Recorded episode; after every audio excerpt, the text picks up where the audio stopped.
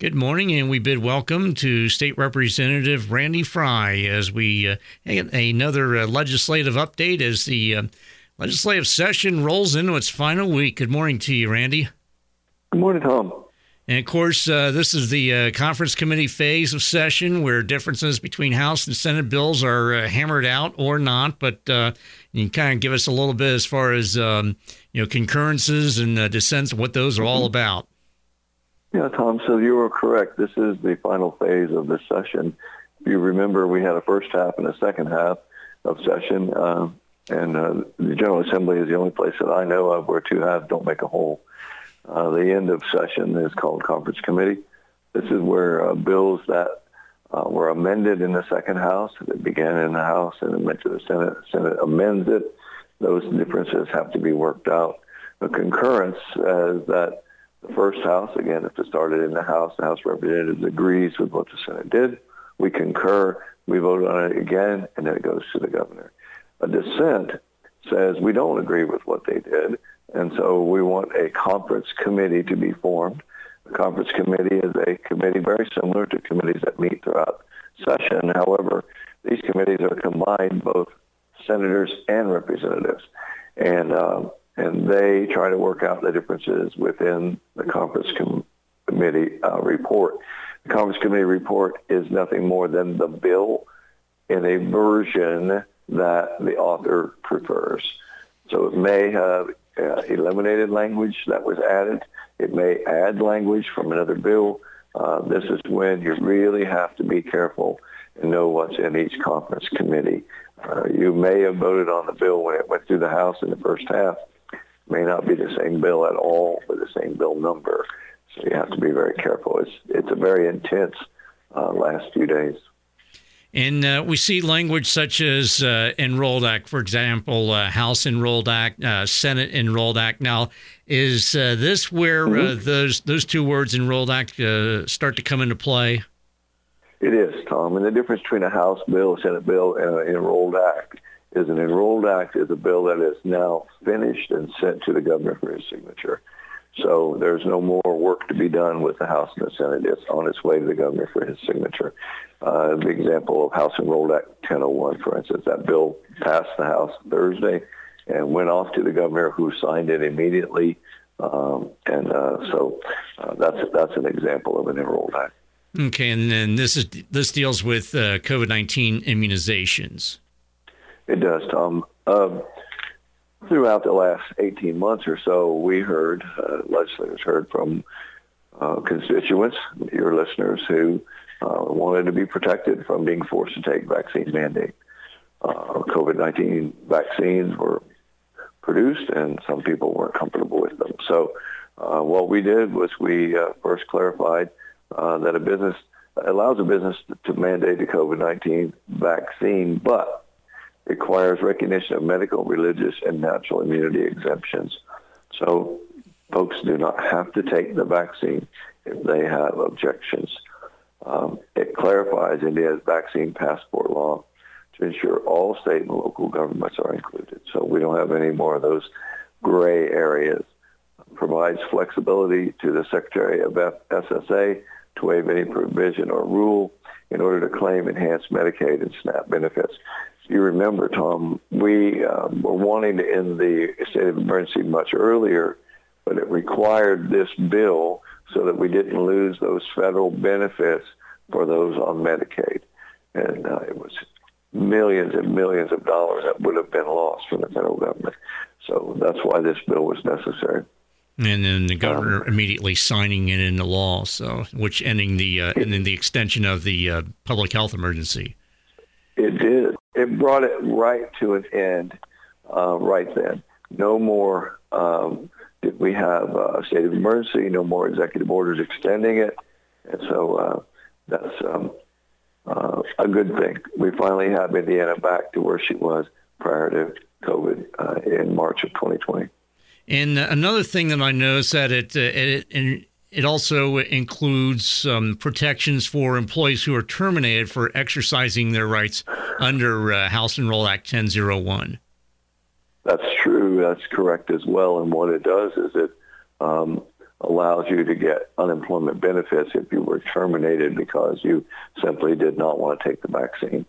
So uh, again, another protection that's built in there. It also prohibits a contract from being written where the contractor who gets the bid would have to have their employees vaccinated. So uh, there's a, a, great deal of protection in this bill uh, for those individual rights of Hoosiers who uh, uh who simply don't want to take the vaccine. Um, it isn't a perfect bill. It wasn't the same bill that left the House, but as you know, a compromise has to take place in order to get a bill through both the House and the Senate and the governor immediately signed it. So state of emergency is over, and uh, we can go hopefully go back to living life uh, pre-COVID. Right, and uh, House Bill 1002, the uh, the tax cut bill. Understand that that is uh, still in play. It is, Tom, and, and, when that bill left the House, it, uh, among other things, included a seven percent Indiana income tax cut. Um, the House believed that was a good idea. We've got more than uh, substantial uh, cash reserves, and we need to return that money back to the people from which it came. Uh, when it got to the Senate, they have a different opinion, a different idea, and so we're going to have to wait and see just what that final bill looks like. I'm confident that uh, House Bill 1002 will come out of conference committee. I just don't know what it's going to look like. So uh, whether it has a, the same tax cut as left the House, a different one, maybe a different way of, of cutting taxes, all of that, we're just going to have to wait and see uh, for now, uh, that bill's still in conference. Okay. And do you expect it to be on the floor anytime this week? It'll have to be on the floor this week. Uh, it may yeah. actually, the conference committee may actually be out today. If not, it'll have to come out tomorrow or, or shortly thereafter because it has to have time to go through the Rules Committee and then come to the House floor. So it takes a little time when a bill's in conference to get through, and uh, we'll just have to wait and see uh, when that, that bill comes out. I'm hopeful it'll come out today. I'm hopeful that the negotiations took place over the weekend and an agreement's been reached, but I won't know that until we go into session at 10 a.m. All right, and then uh, of course that, that was one of the bills, if I remember correctly, that you thought would uh, it would uh, go uh, you know close to the about under the wire, close to the wire uh, before the uh, session has to end. Mm-hmm. Yeah, that's that's true because bills like that, where there are differences of opinion, those last. The negotiations last when folks just don't want to agree or don't don't want to compromise their position.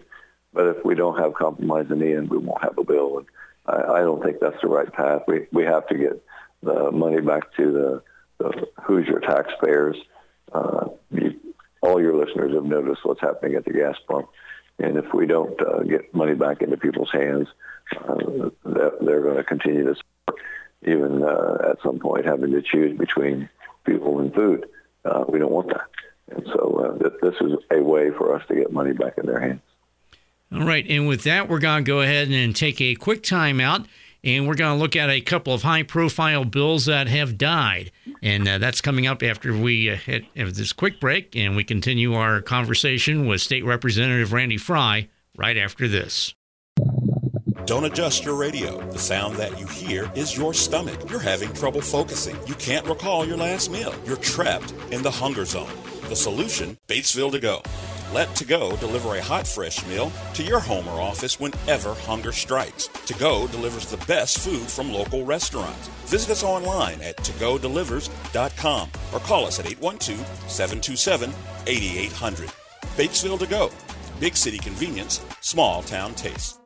And welcome back as we continue our visit with State Representative Randy Frye. And uh, Randy, uh, Education Matters, House Bill 1134. Um, uh, had a uh, had a lot of play as far as uh, publicity and news and so forth, and lots of uh, passions on uh, both sides mm-hmm. of it. Uh, however, that is no longer on the table, at least for this session.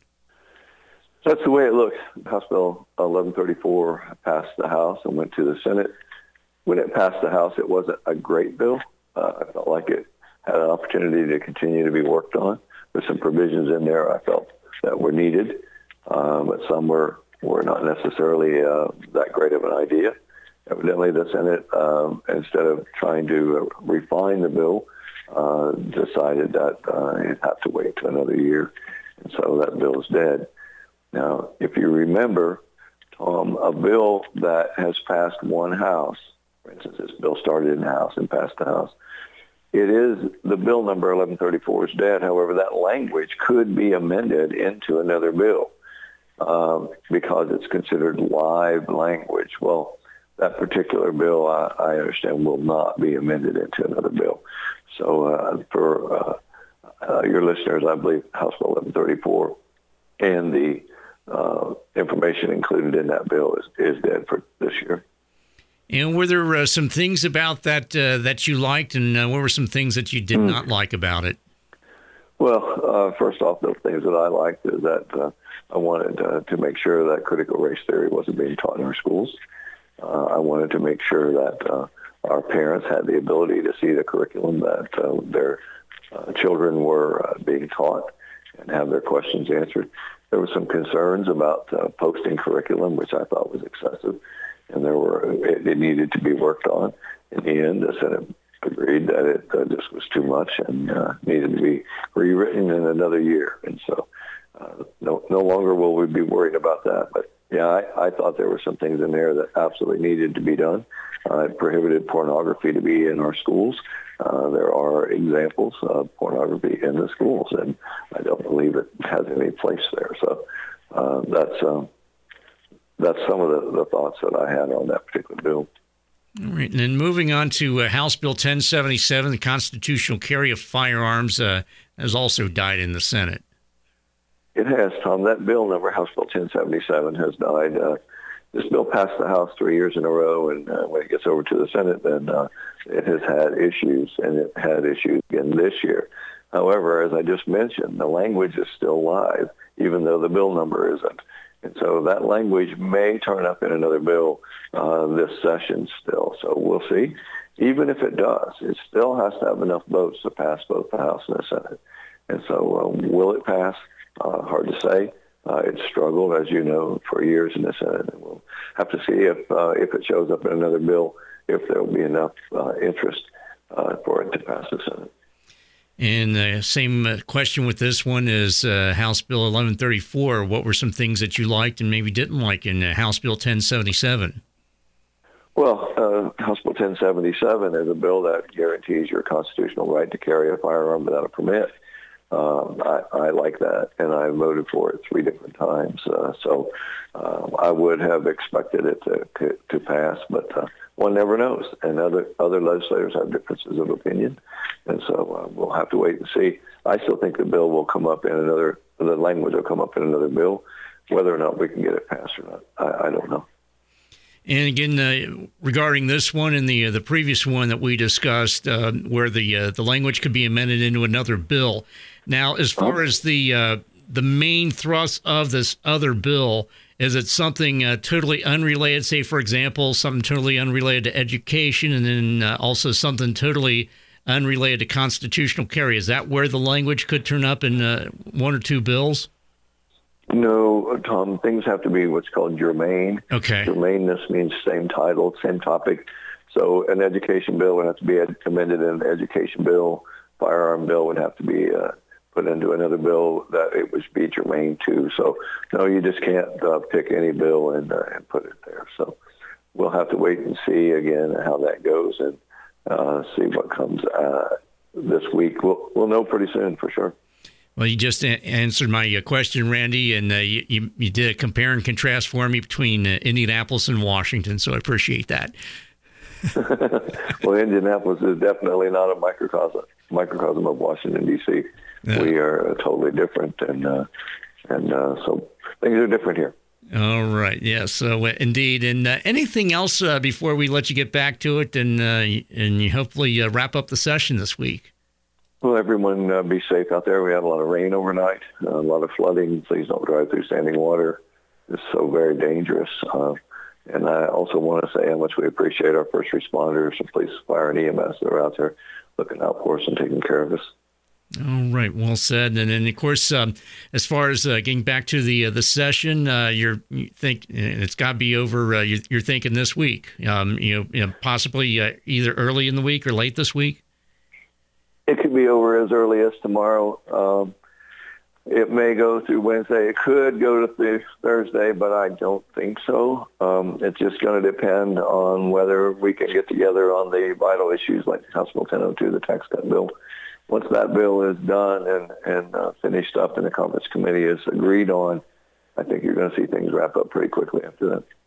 All right. And with that, we will let you uh, get back to it, uh, State Representative Randy Frye, and we will talk to you again next week for a, uh, a uh, kind of put a bow on the uh, 2022 General Assembly session.